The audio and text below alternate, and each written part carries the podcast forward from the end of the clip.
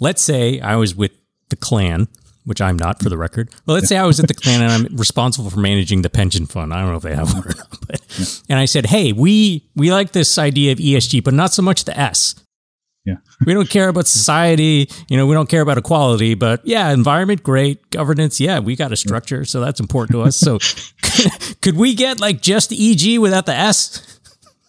That's I uh it, it's funny. There there are funds like that. I mean, uh, you know, YouTube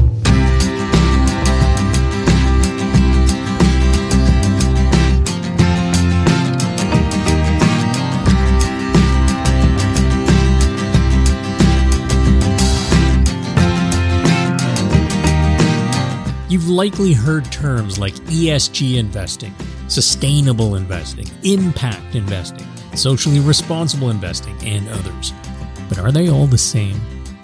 Today's guest is the head of ESG at Research Affiliates. We're going to tackle some important questions.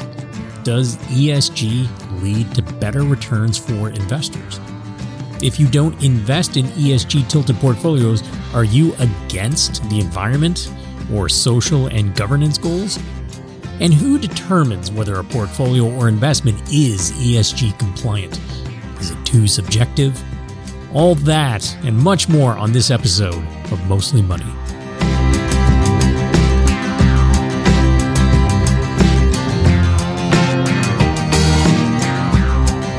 This is Mostly Money, and I'm your host, Preet Banerjee. My guest today is Ari Polychronopoulos, who is the head of ESG at Research Affiliates, a very well known firm globally for its smart beta and asset allocation work. Over $170 billion worldwide is managed using Research Affiliates strategies. Ari is a partner at the firm and focuses on smart beta and ESG integration. He's responsible for multiple product lines, including the RAFI Fundamental Index, the multi-factor, ESG, and related climate transition strategies. Ari, welcome to the show. Thanks, Preet. It's, uh, it's great to talk to you. It's been been a while, but uh, I'm happy to happy to be here. Yeah, it has been a long, long time. So our paths crossed professionally uh, over a decade ago, I think. And you know, there's there's one thing I want to to talk about. Actually, there's so many things I want to talk to you about. One is you've got deep background in the financial services, and when we first met, you were brand new at Research Affiliates, I think. Yeah, or yeah, within the last year or two, or yeah. something like that. And right before that, uh, you were at a company called IndyMac, which went under, which no longer exists, right? Yeah, it uh, it I guess has the, the, the title. It was one of the first banks that was taken over by the U.S. government during the, uh, the global yeah, financial crisis. Right.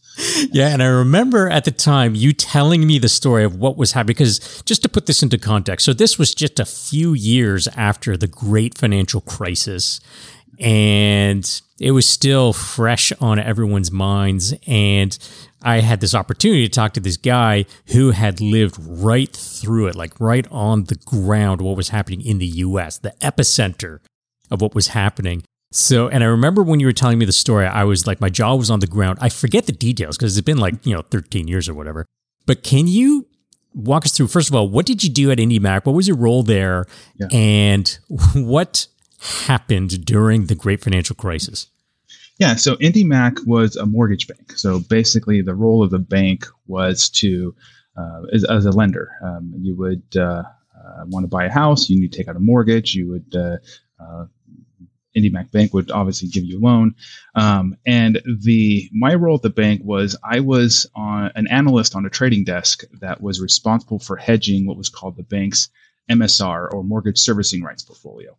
Um, basically, what that is is when you take out a mortgage, there's really three components to a mortgage from from really kind of a, a, a fixed income perspective or a cash flow perspective. There's kind of your principal payment. Uh, that uh, makes up part of your mortgage. There's your interest payment that you pay for, for the loan you've taken. And then there's what's called the mortgage servicing rights.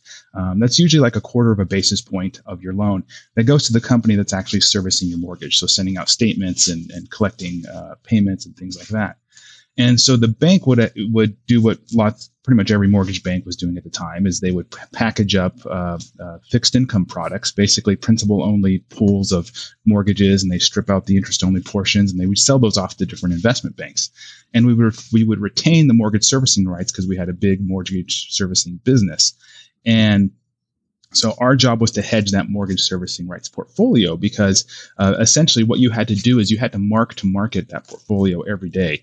Um, and so based on how interest rates would move, the value of that portfolio could swing by millions of dollars. Uh, we, we, were, I think at the time, uh, had a mortgage servicing right portfolio of a few billion dollars. So you could have huge fluctuations. And so we were buying, you know, uh, different uh, fixed income swap contracts, futures contracts, things like that to, to basically hedge out the, the what's called the interest rate risk in that portfolio.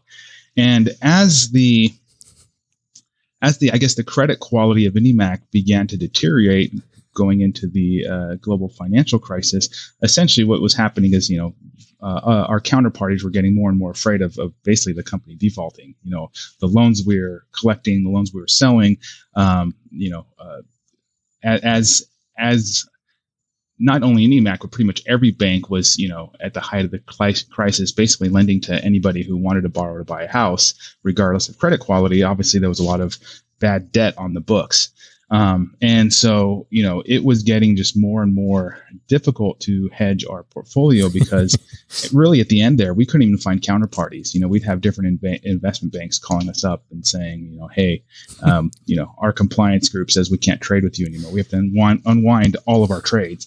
Oh, and uh, it just got to be like this really scary situation where, you know, towards the end, we were basically not even uh, able to fully hedge the portfolio. It was kind of moving up and down by millions of dollars a day. Uh, the credit quality of the company started to deteriorate, and and, and that eventually caused basically a run on the bank. You know, uh, people kind of showing up. Uh, the bank did have a commercial bank side of the business, and people were showing up saying, "Give me my deposits." And you know, once that starts, you know, it just gets it gets. You know, I remember going into work sometimes, and there'd be lines because we had a bank at the on the ground floor of our building, and I was up on like the fourth floor, or whatever and uh, there'd be lines of people around the corner just waiting for the bank to open so they can uh, go in and withdraw their deposits. And they'd be screaming at you like yeah. like you're the devil basically trying to spit at you as you're walking in trying to go to work. And it's like i'm just i'm just trying to do my job. I'm trying to hedge a portfolio here. I'm, I'm sorry but uh, when do you remember when you first had like that that holy shit moment uh, during that time in the great financial crisis where you're like, man, this is we're all going to lose our jobs? Like, did when when yeah. did that occur to you? So I would probably say, um, so I left IndyMac in about uh, late June of 2008. Um, and uh, I would probably say about a couple months before that, uh, things, you know, started noticing the writing on the wall. Um, and uh, and started I started looking for a new job. You know, IndyMac was eventually taken over by the government, and then it was uh, sold and rebranded as OneWest Bank. So it actually still exists today mm-hmm. um, in another form. Um, and uh, to my knowledge, it's still you know uh, a mortgage bank and and uh, and a, and, a, and, a, commercial bank as well. Um, but uh, but yeah, I was it was I would say a couple months before I, I turned to some of the other people on the desk and said, "Hey, it's probably time for us to start looking for for something else."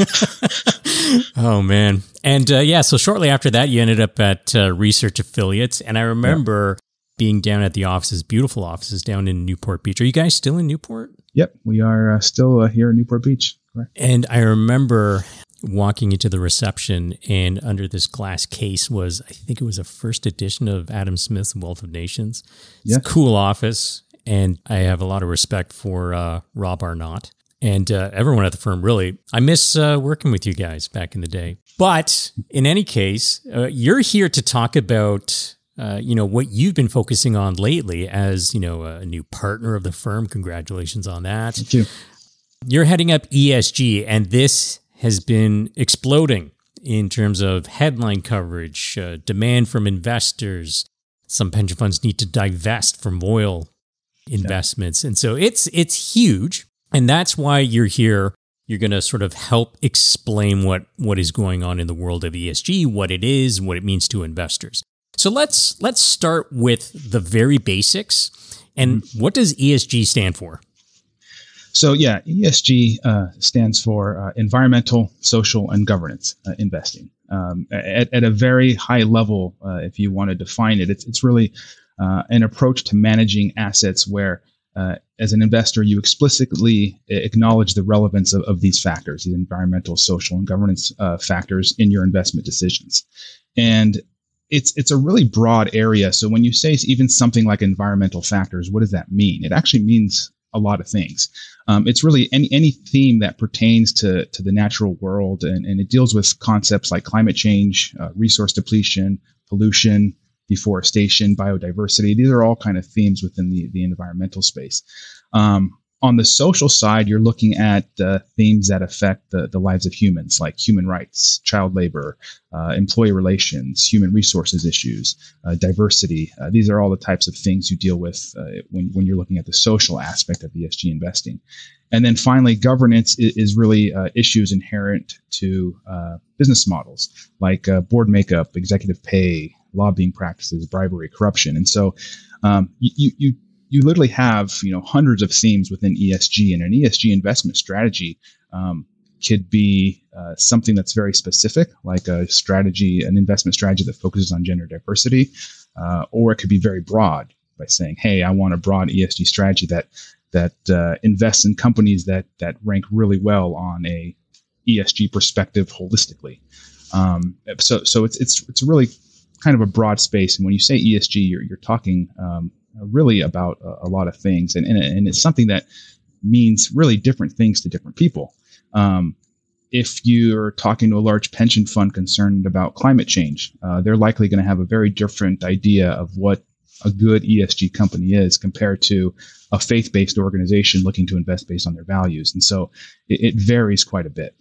In any sort of newish space, terms often get conflated or confused. So can you explain what sustainable investing, SRI, socially responsible investing, and impact investing, they all seem to be in the same world, but they do have different meanings. Can you explain the differences?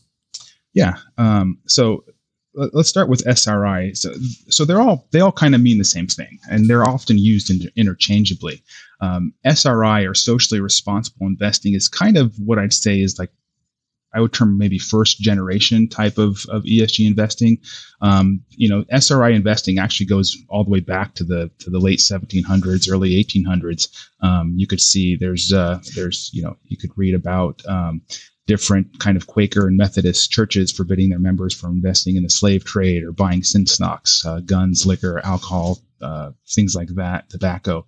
And so SRI is really more of uh, thinking about you know excluding a lot of type of invest uh, a lot of type of companies you wouldn't want to invest in based on what they do. Um, that's really evolved more recently into what we now kind of call ESG, where you're looking a little bit more quantitatively. Um, you're not just excluding certain industries, uh, but you're actually um, looking at uh, a lot of different factors within those themes to kind of score a company or rate a company. Um, and it's, it's, much more what we call an integrated approach. Um, impact investing is actually an entirely different uh, type of strategy where uh, an impact investing is where you're going to only invest in areas that have a positive impact on the environment or society. Um, and so an impact investor might be investing in certain projects. Um, like uh, perhaps a, a microfinancing project in a third world country to get you know small businesses up and running and expect to get a return, but probably not expecting to get the type of return they would get if they were just going to invest in the market.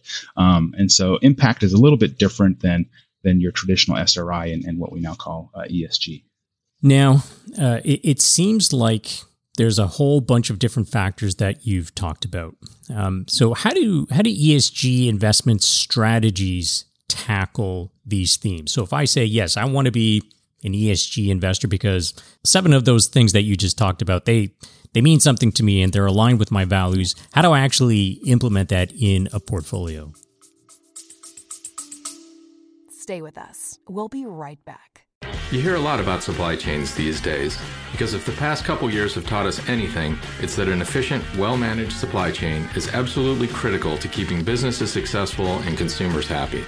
I'm Will Haywood and I host a podcast called All Business, No Boundaries, where we talk about supply chains, how they work, what happens when they don't, and the innovations that are redefining what's possible in the world of logistics. Join me for insightful interviews with thought leaders and industry experts. We discuss how optimizing supply chains can break down the barriers that are holding businesses back. That's All Business, No Boundaries by DHL Supply Chain. Listen and subscribe wherever you get your podcasts.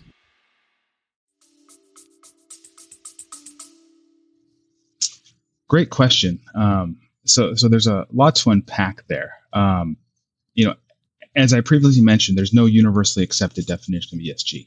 Um, and so, you know, even if you do a quick Google search um, on ESG ETFs, for example, you're going to find everything from uh, climate-specific funds, clean water funds, funds that uh, uh, that uh, um, try to encourage minority empowerment, faith-based funds, gender diversity. So, a- as an investor, I think step one is determining what are your ESG preferences, uh, and then second, uh, trying to um, find an investment strategy that's aligned with those preferences.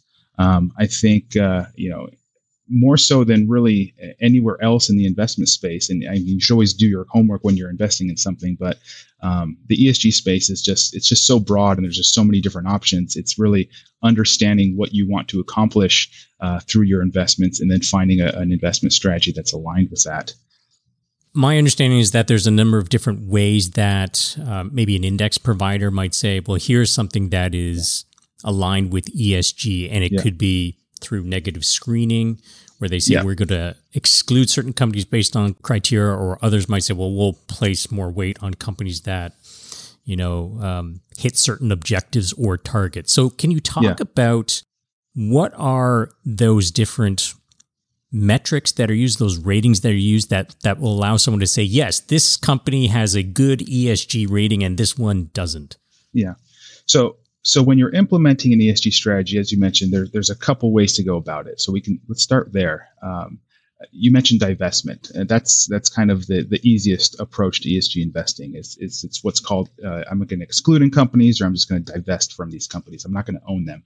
Typically, you see uh, investment strategies that divest from things like fossil fuels, for example, where there will be no uh, uh oil companies or energy companies in the portfolio that uh, that uh, are using fossil fuels, or divesting from weapons or coal or tobacco. Um, and so that's really the the, the simplest route. Um, Second is what we call integration, ESG integration, where where you might uh, say, I'm going to upweight companies that rank really well from an ESG perspective. I'm going to downweight companies that rank poorly from an ESG perspective.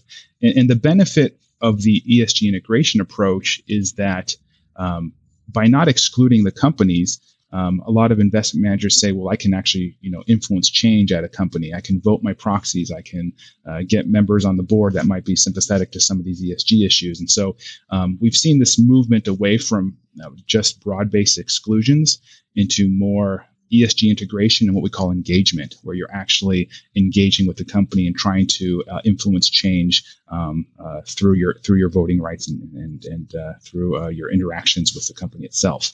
Now, when you're trying to determine what makes a good ESG company, this is probably the, the biggest kind of area of in terms of uh, issues associated with ESG is, is how do you determine what a good company is? Um, typically, the way you do this is uh, you can work uh, with what we call ESG ratings agencies. So there's a lot of different ratings companies and out there that provide ESG data. Um, that data is based on a lot of different data sources. So starting from the beginning, typically you'll have uh, large companies that provide sets of ESG disclosures each year, um, similar to their annual filings or in financial statements. But uh, unlike financial statements, uh, there isn't a single uniform framework for disclosing ESG risks and opportunities. Um, for example, I guess the most popular framework is what's called the GRI, the Global Reporting Initiative. About 70% of publicly traded companies report using this framework. Uh, but there's some other popular ones as well. There's uh, SASB, the Sustainability Accounting Standards Boards, that has their own framework for companies on how do they report. Um, there's one uh, called the Task Force for Climate Related Financial Disclosures, which is more about uh, environmental issues. And so starting from the beginning, it's okay, these companies are going to report what type of framework are they going to use. And then you have the data providers that are collecting a lot of those disclosures and reports and also uh, doing interviews with the company, uh, looking for other publicly available information to come up with an ESG rating. And when you look at, I wrote some research last year on on ESG ratings providers, and basically that's a field where there's you know I identified over 70 different ESG ratings providers, um, and so as an as an investment manager, if I'm going to create an ESG fund, the question is now, okay, once I've defined what my ESG preferences are going to be, I got to go out and get the data. Who am I going to get the data from? Uh, all of these different ESG data providers have different methodologies for how they rate companies, and you can get some very different results um, by just looking at the uh, the data from the, from these different companies. Let's say I was managing a lot of money, and let's say I was responsible to some investors, and they said, "Hey, we want ESG."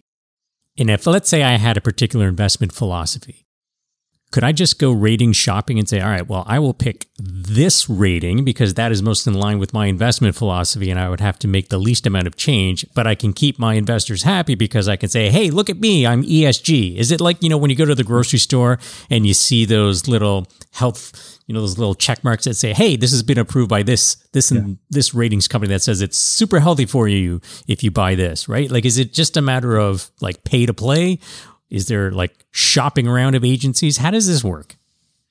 Yeah, um, so I'll I'll talk about kind of our our experience when we launched our first ESG index strategy several years ago. Um, you know, I would say it's a little bit more than that. I, I wouldn't say it's just kind of a, pay to play scheme or anything like that. Most of these ESG ratings providers will have uh, really well thought out methodologies. I don't, you know, the, some of the leading providers, the MSCI's, Sustainalytics, ISS, or a few of them of the world. They have very well thought out methodologies. But again, these methodologies aren't um, uniform. There's no regulatory agency that says this is, you know, the framework you should use for determining what a good ESG company is. And so they're all going to be sub- a little bit subjective and a little bit different based on the methodologies they've developed. Um, and and so that's kind of you know the the the issue uh, with with the ESG ratings agencies. So when we launched our first ESG strategies, we basically did uh, our research team did a, did a pretty long project where we looked at several different ESG ratings providers. We got uh, uh, trial data from all of them, read through their methodology documents, looked at the data, and, and really ended up choosing the one that uh, we thought we were most comfortable with. And we were looking for things like do they have broad data coverage? Do they cover a lot of companies so that we can make sure we can build a broadly diversified investment strategy? Um, is there, you know, kind of any, is there data quality good in terms of how they're kind of sourcing the data and delivering the data and, and, does their methodology make sense to us? And so you know for you know full disclosure for our own investment strategies we use a company called ISS um, and that's the company that we settled on. Um, but even when looking at the different companies you see some some interesting idiosyncrasies uh, some interesting differences between the companies. Uh, a good example is um, we have a index strategy that excludes energy companies and when you look at a company like Toyota, for example, um, you would think what's when you think Toyota, you think uh, auto manufacturer. Uh, it doesn't seem very controversial. I probably wouldn't exclude it as a as a energy company. So some of the data providers don't exclude Toyota. Some of the data providers do exclude Toyota because they have a 20% stake in a subsidiary that engages in thermal coal mining.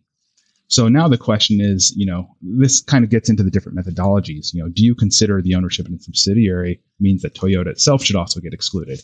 Um, and so there's all these kind of little idiosyncrasies. well, yeah, I can at. think of a, a perfect example, which would be hey, look, here's a transportation company that, you know, it's not a sin company. And you're like, oh, yeah, they just like move stuff from place to place. What do they move? Just guns. Yeah. so that would yeah. be, and, uh, for by some screens, that would be like, well, that's a no no. And other screens, like, well, it's just transportation. But that's kind of like to your point. Yeah. And typically the way we deal with that is we use kind of a revenue based model for determining if a company is engaging in, in what we call a controversial activity. So if a company is deriving more than, let's say, 5% of its revenue or 10% of its revenue from either the production, the sale, the distribution of, a, of guns, for example, you know, we might exclude it. Uh, an interesting case is Walmart. Walmart gets excluded from similar indices because they have a significant part of their revenue is uh, from selling guns. And uh, you wouldn't think that, but you know that they, that it does fail that screen because uh, because they do sell. I think it's more than five percent of their revenue or something like that comes from the sale of guns.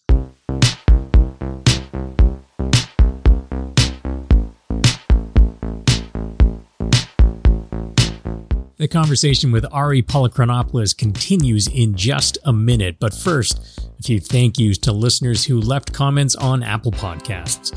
Thank you to Cedric Nola, Jay Barshop, Mehdi Bikri, Andrew Lutz, and Omar Mo93, all listeners from the United States, where oddly the podcast has a higher rating than in Canada. But to everyone who leaves ratings and comments on Apple Podcasts, I appreciate them and I do read them all. I produce the podcast for you, the listeners. And just a heads up, I may be taking a hiatus on the podcast towards the end of summer. Really need to put my head down and finish up my dissertation and hopefully defend it in the fall. It really should have been done by now, so I'm going to turn my focus onto that to really get it buttoned up. But for now, back to the conversation with Ari Polychronopoulos from Research Affiliates.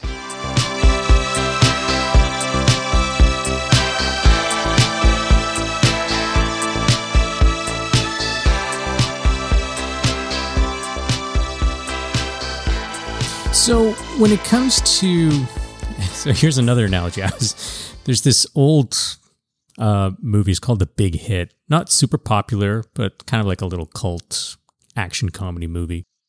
And there's this one scene where this guy they want to um, place a phone call, but they don't want to get traced, so they have this trace buster. And then they've also thought ahead and they thought, well, in case the people on the other end of the line have a way of identifying if you've got a trace buster and they can still trace you, we've got this trace buster buster. And it, it was just this little thing. So the question is, is there an ESG ratings ratings agency? Because if there are so many different ratings, isn't there going to be some kind of value to have some kind of unification uh, because this seems quite problematic. It seems like this is an area where you know people could get exploited, or they could you know pick a, a, a ratings agency that gives you different results. And the reason I ask this is because I know that you've done some work on this. You've done some work on measuring the returns of uh, portfolios with these different ratings agencies screens applied. And I was wondering if you could talk about the differences in returns between providers. Yeah, yeah. So to answer the first part of your question, there there isn't a single kind of global framework for determining kind of an ESG rating, or there isn't a a oversight uh, board in any country that oversight oversees ESG ratings. What we are starting to see though is um, some uniformed regulations around ESG disclosures, which is a good thing. I think that's step one in the right direction. Uh, for example, in the UK, um, they've uh, recently uh, passed a law where basically all large companies, uh, public and private, have to um, disclose uh, climate issues, climate risks, and opportunities according to the what's called the TCFD standards. Um, they also have mandated that uh, large companies and all investment managers start uh, uh, start uh, offering mandatory disclosures on the sustainability of their investment strategies. And they're also developing something in the EU called the EU taxonomy, which is basically a global framework for, for reporting on uh, ESG risks and opportunities. And so we're starting to see that in some areas of the world where I think we're going to start seeing a lot more uniform uh, disclosure reporting, and which will probably uh, start uh, lending itself to kind of better and higher quality and more consistent ESG ratings. Um, but but you're right. We we uh, I looked at a, a, couple of different ratings providers last year in a paper that I wrote where we essentially built the exact same investment strategy, uh, but we used two different uh, uh ratings providers. So basically, what we did was we uh, uh, took the the top 50% of companies by ESG score and then just calculated the portfolio and then ran a simulation over about 10 years to see you know how the, how similar the portfolios were, and you got fairly different results, both in terms of return. Um, uh, volatility was about the same, but the return was a couple percentage points different. Um, but then you, when you looked at things like turnover and the top holdings of the portfolios, they were very different.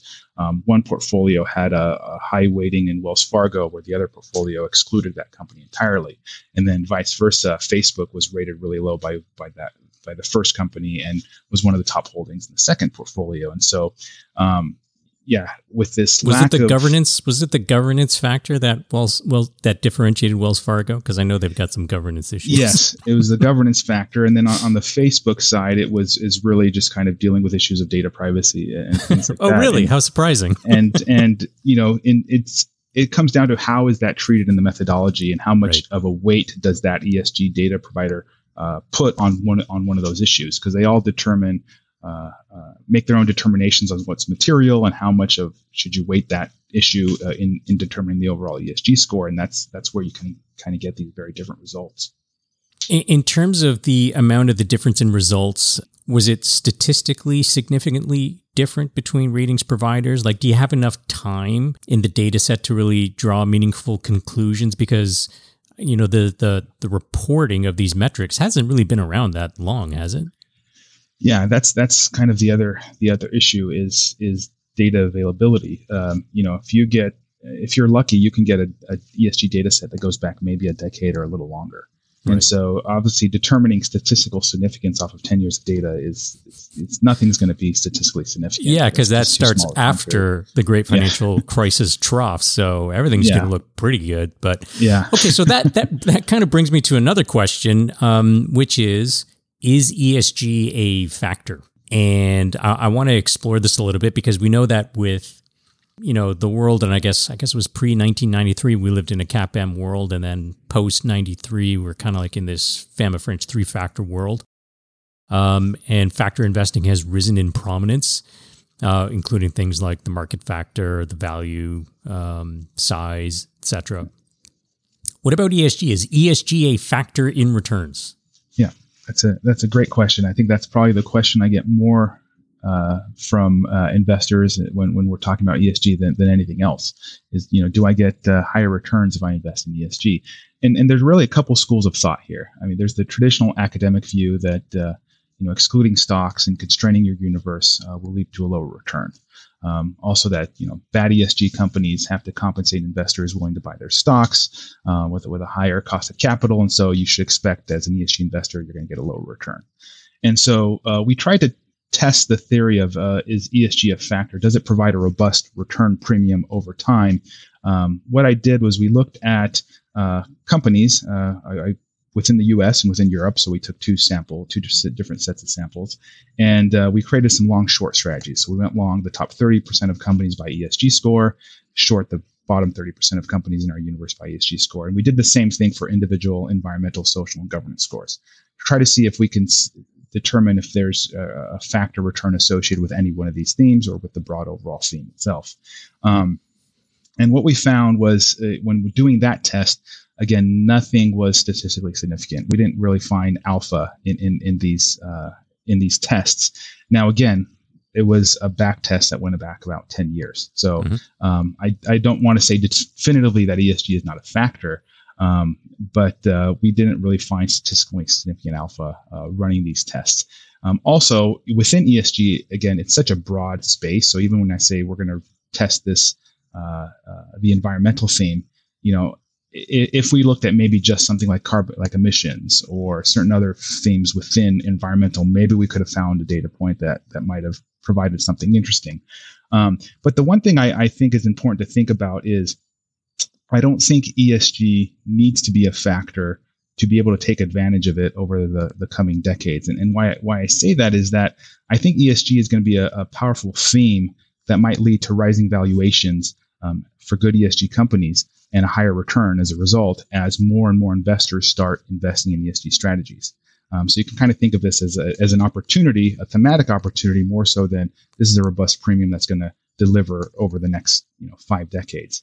And, and the reason that I say that is, um, you know, there's a lot of arguments around kind of what we're seeing within ESG investing. There's there's the what's called the stranded assets argument that a lot of these energy companies are going to have to take massive write downs um, on on their assets of these oil fields that, that aren't really going to might not be producing in a decade or so. Um, and we're starting to see that a little bit now. We're starting to see some big oil companies starting to take write downs on on some of their assets. Um, and there, we're also seeing uh, you know, there's a Bank of America study from 2019 that's, that, that highlighted that 20 trillion in assets are poised to flow into ESG funds over the next two decades, um, driven by you know women and millennial investors, which are increasingly making up a larger share of the investment pie. Um, we talked about greater regulations that are forcing kind of more flows into into the ESG space. Um, and then if you look at fund flows, you know, 2020 was actually a record year for ESG fund flows. If you look at uh, in Europe, 50% of all mutual fund and ETF flows were in ESG strategies. Um, in the U.S., that was about 25%, and in Canada, that was about 10%. Um, and so, I think we're at this inflection point where there's just a lot of money flowing in these strategies. Um, there is one thing to consider, though. We talked about the the difference in, in ESG ratings, and uh, in that paper, we make a point. My co-author actually made up, came up with this line, which I thought was hilarious. But uh, they say a rising tide lifts all boats, but all boats need to be in the same harbor and in the water at the same time. And with with ESG, when you have such different uh, views and different uh, on what ESG is, um, it, the question is, you know, will we be able to capitalize on this theme because of that? Kind of tangentially, but uh, we talked about uh, whether or not ESG is a factor. Jury's out at this point. Um, the data doesn't support that right now. Um, we also you mentioned something about you know thematic investing and how that's seen a rise in prominence. Are meme stocks a factor? Have you done any research on Wall Street bets and whether or not they have now made a big enough an impact that you can statistically say that memes are a factor? Like, is there going to be a Fama French? I don't know what they're up to now, five factors. So, will there be a sixth factor of meme stocks? that's an interesting question. I wish I had an answer for it. I think uh, I, I, don't know. I, I, think again, we talk about the data availability. I think uh, it's that, that's kind of been a thing for much shorter than even ESG investing has. So, right. Um, I think the, the, the jury will be out on that one for for a much longer time. But uh, it's been uh, interesting over the past year observing that and, and, just watching. Well, you know, I just saw yesterday that the latest meme stock is going to be Wendy stock because one of the reasons here's the actual rationale. One of the reasons is they literally sell chicken tendies. And I don't know if you're familiar with the, the the parlance in you know the meme stock world, but tendies is a big thing. It just basically means gains. And so because they actually sell tendies, they're like, yeah, they should be a meme stock. And also they're pretty active on Twitter and they have a pretty good sense of humor with their Twitter account. So they become the next darling of, of the yeah. world. Um, and, not that I'm and, advocating buying, you know, deep out of the money call options just in case, but unfortunately, at Research Affiliates, we're we're prohibited from buying individual stocks. It's our compliance group uh, prohibits it, so I can't take advantage of, of the, the Wendy's trend now. Interesting. Are you prohibited from buying individual crypto assets? Uh, no, not on crypto assets. Just uh, since uh, most of our strategies are long only equity indices, and, and we know, you know, when we're rebalancing, I know what's what we're going to be rebalancing into. So we, we don't want to uh, even have the slightest appearance of some sort of conflict of interest. So right, right. I can only buy. Are, are you guys going to release a uh, a fundamental index of uh, crypto assets anytime soon? Is that on the horizon? That's an interesting question. Um, it was a joke, but are you actually considering it? Well, so we have uh, one of our uh, senior advisors is a, is a, is a, uh, is a professor by the name of Cam Harvey, Campbell Harvey. I don't know if you're familiar with him. Uh, he's at Duke University, but uh, he's probably at the forefront of, of cryptocurrencies in terms of his research. And so um, we've been discussing, you know, internally, you know, uh, we, we looking at the cryptocurrencies from a research perspective.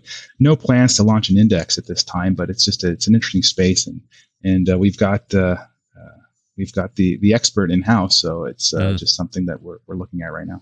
Oh, maybe I'll have to book him for uh, a future episode. I'd love yeah. to uh, to hear his thoughts. Um, okay, so um, one of the things that I've been seeing a lot lately is that you know um, industry responds to demand and consumer preferences. And there has been a demand for ESG type of products and strategies. And so, as an example, you know, if you have, you know, turnkey portfolios as your product offering, and let's say you've got, I don't know, call it five for five different levels of risk. Now all of a sudden you've got 10 because you've got those same five different risk, risk levels, but now you can get it with an ESG mm-hmm. version of those portfolios. So here's the question if I don't invest in an ESG portfolio, does that make me anti ESG? Um, that's an interesting question. I I wouldn't say it makes you anti ESG. Uh, I don't feel I, like I'm anti ESG. I think I think one of the things to be cognizant of, and so this kind of going back to the ESG portfolios, and I'll, I'll bring it back to the, the non ESG ones, is there there's a concept you need to look for when when it, when investing in ESG, and it's called greenwashing. Mm-hmm. Um, essentially, um, it's a term that means that a company or an investment strategy is marketing itself as ESG when it's really not doing much at all. Um, and so, given the growing popularity of ESG investing, a lot of funds are rebranding themselves as ESG, even though they're not. There might not be much going on under the hood uh, in in regards to ESG. Um, there was actually a uh, article in Bloomberg that came out last month. It was called, uh, I think it was called "Many ESG Funds Are, are Expensive S&P 500 Indexers."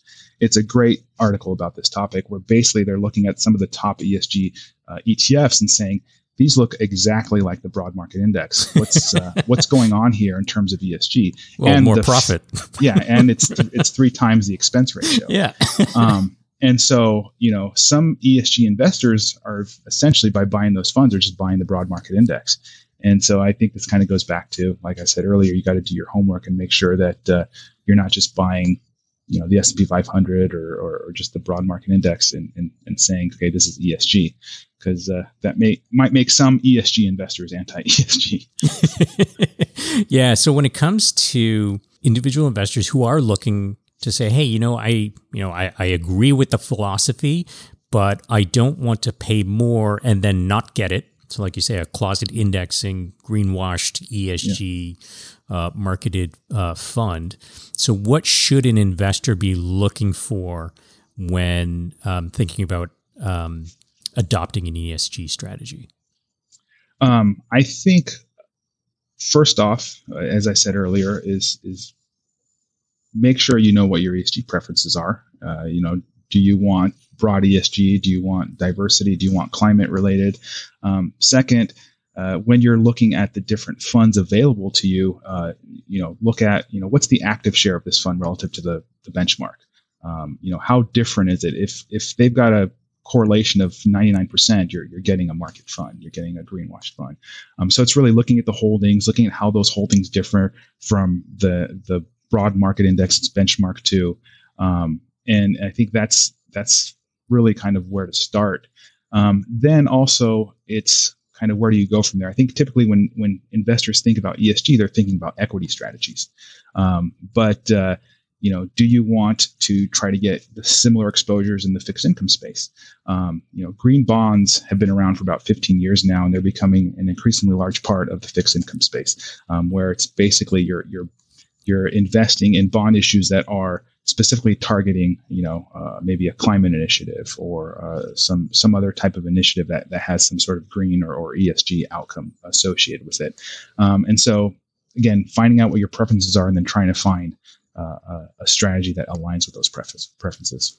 That's that's interesting. So, I'll use a humorous example. So, let's say I was with the Klan which I'm not for the record. Well, let's say I was at the Klan and I'm responsible for managing the pension fund. I don't know if they have one or not, but and I said, "Hey, we we like this idea of ESG, but not so much the S."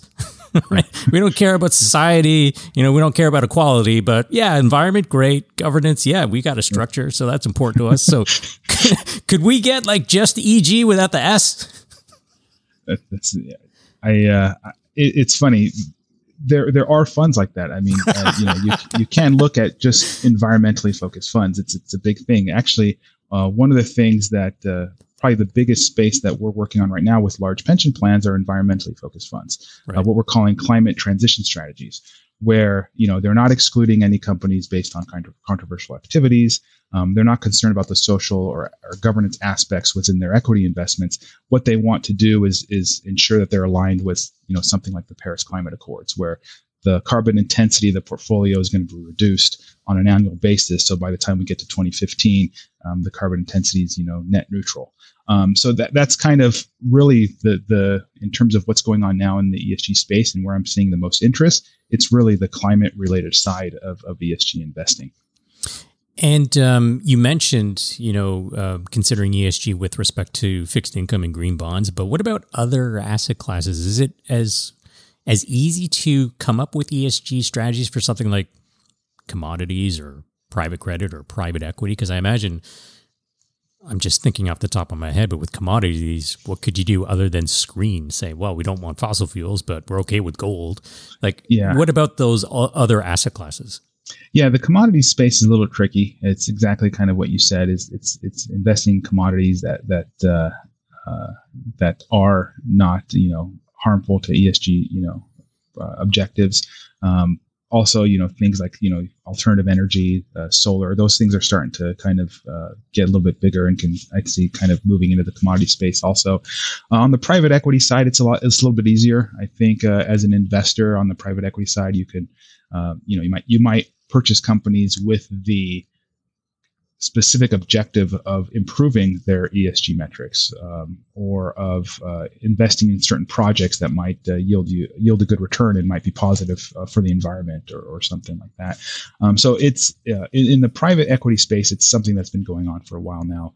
Uh, commodities is it's really hasn't really picked up yet. I think there's there's a way to go before we start seeing uh, a lot more interest in, in commodities in the ESG space. I was wondering if maybe you could tell us a little bit about because I noticed I was just going on the website. It's been a while since I visited the Research Affiliates website, but I see that you have like a, a RAFI ESG. So, mm-hmm. um, can you first maybe give like a, a, a crash course in what fundamental indexing is as opposed to cap weighting, and then explain how that applies to ESG? Yeah. Um, so the RAFI fundamental index approach was something that we developed uh, back in 2004. So it's, it's been around for, for quite a while. And the main premise of fundamental indexing is that uh, markets are not efficient and they tend to mean revert over time. Uh, and so when you invest in something like the cap weighted index, which is uh, market capitalization weighted, which is just number of stocks outstanding times market price, uh, you are systematically overweighting overvalued securities and underweighting undervalued securities. Uh, as a company becomes more expensive, and I think the, the poster child for this was looking at the tech bubble, as a company becomes more expensive, it becomes a larger and larger portion of your overall index. Uh, so you look at the height of the tech bubble, and 30% of your S&P 500 index was invested in tech stocks. And what happens is when the tech bubble crashes and when stock prices mean revert, you suffer significant uh, drawdowns because of that. Um, fundamental indexing uh, breaks the link between uh, stock price and weight in your portfolio. Uh, and so in the fundamental index, we weight companies based on their fundamental measures of size. So we look at things like a company's sales, its cash flow, its dividends, its book value, uh, basically to create a composite weight based on company fundamental size. And we use that weight as a rebalancing anchor to trade against market price movements. So over the course of the year, as the price of a company becomes more expensive, at rebalance will actually uh, rebalance back down. Uh, so trim the company's weight and capture those gains. As the company becomes cheaper and more attractive from a re- valuation perspective, will rebalance into that company. And so it's really a contrarian, systematic buy low, sell high rebalancing process embedded within the index design. Um, and so that's RAFI fundamental indexing. Our expectation is that it adds about one and a half percent uh, uh, over the, the broad market index per year over long long market cycles. And uh, we've seen that play out um, kind of in our live history as well in kind of the simulated history before we, we launched the strategy in 2004.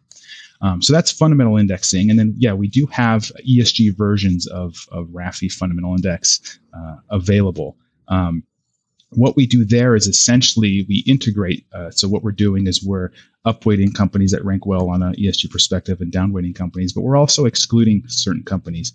Um, basically, we exclude certain controversial industries. So uh, our RAF, our broad RAFI ESG index uh, excludes fossil fuel companies, gambling, uh, tobacco, um, and uh, controversial weapon companies. And then another thing we do that's pretty interesting is that we actually exclude the bottom 10% of companies in our universe based on individual ESG score. And this actually helps to limit that greenwashing uh, effect that I talked about earlier. Uh, essentially, when you look at certain companies, and uh, I'll, I'll, pick on the FANG stocks because they're a great example. Um, a lot of the FANG, FANG stocks like Facebook and Amazon and Alphabet have really have pretty decent overall ESG scores because they typically have really high environmental scores. Um, but they all have uh, poor social or governance scores. If you look at Facebook, for example, they typically fail a lot of governance screens or they have a very low governance rating. Um, Apple has some some uh, low uh, typically ranks low on the social rating. Amazon typically ranks low on the social rating as well. Um, and so when you include them in your index, they since they're such large companies, um, they usually take up a very large weight in your index, and that's why they that's why a lot of ESG funds look like the broad market index. Um, by excluding kind of the worst offenders in each category, um, you end up uh, getting rid of a lot of these companies that might do well in a couple themes, but not in a third or fourth theme. Um, and so we exclude the companies that rank in the bottom 10% by environmental, social, governance. And then we have a couple additional screens called diversity and, and financial discipline um, uh, from the portfolio as well. And then from there, we basically uh, upweight companies that score well on ES from an overall ESG perspective, and then downweight companies that, that, that score poorly. yeah, I think if anyone is interested in learning more, you can uh, check out Research Affiliates. But one more question before I turn the floor over to you for your commercial, although that was part of it, I think. Um, one more question for you. This is totally off topic, and I don't remember where this came into my head. I don't know if it was someone who, I don't know if it was maybe it was Doug Gratz. I don't think he's with the company anymore, but maybe it was you. I don't remember. But I want you to confirm or deny the story, or let me know if you know anything about it. So I understand that uh, for people who don't know, Jay Leno, former host of The Tonight Show, has this massive car collection.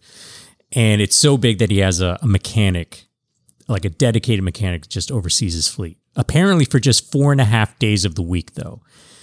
And that last half day is servicing someone's motorcycle fleet. And that person would be Rob Arnott, the basically the head of research affiliates. Is that true? Did I make that uh, up? Why is that story in my head? I, I I'm I'm not entirely sure. Uh, I do know. so Rob, Rob, does have a fairly extensive motorcycle collection. Yeah, and like um, really so cool can, vintage motorcycles, yeah, right? Like I am a I'm a motorcycler, so yeah, I can confirm that. Um, yeah, I've I've uh, I've seen some of the motorcycles. He does ride them to the office on occasion. so cool. They're pretty impressive. Um, I, I, I can't comment on the management of, of his fleet though. I, maybe someone maybe you heard that story from someone else, but uh, maybe. Um, but uh, but yes, Rob does have a pretty extensive motorcycle. Can you ask him that? Like, just flip him an email and say, "Hey, you, is Jay Leno's mechanic your mechanic for your motorcycles?" and he's either going to be like, uh, "We made you a partner," or "Yeah, no, that's absolutely true." Um, Anyways, um, okay, all right. Now the floor is yours. Uh, whatever it is you want to communicate to listeners, if you want to promote your research, research affiliates, whatever it is, go to it, my man. Yeah, I, if uh, if you're interested in learning more about uh, some of the research uh, that that I talked about today, uh, you can find all of our research papers at, at researchaffiliates.com. Um, we're also on LinkedIn uh, under the same company name, Research Affiliates. Uh, we're on Twitter at uh, RA underscore insights. Um, so those are a few places you can go, and, and uh, none of our research is under a paywall or, or anything like that. It's all just freely available on our website. And uh, and uh, yeah, please go visit the website and and and if you have any questions, there's a there's an email box there. It's a, an info line, and just shoot us an email. Excellent. Uh, all right. It's been really great chatting with you and catching up before we started recording this podcast. I'm so, so happy to see, you know, what's happened um, in the last 10 years since we last sort of connected. But uh, um, you've done some really great things. And uh, yeah, it's just so nice to, to hang with you. Great. It was, it was a pleasure to be here. Thanks a lot, Preet. And uh, yeah, I had a, had a lot of fun.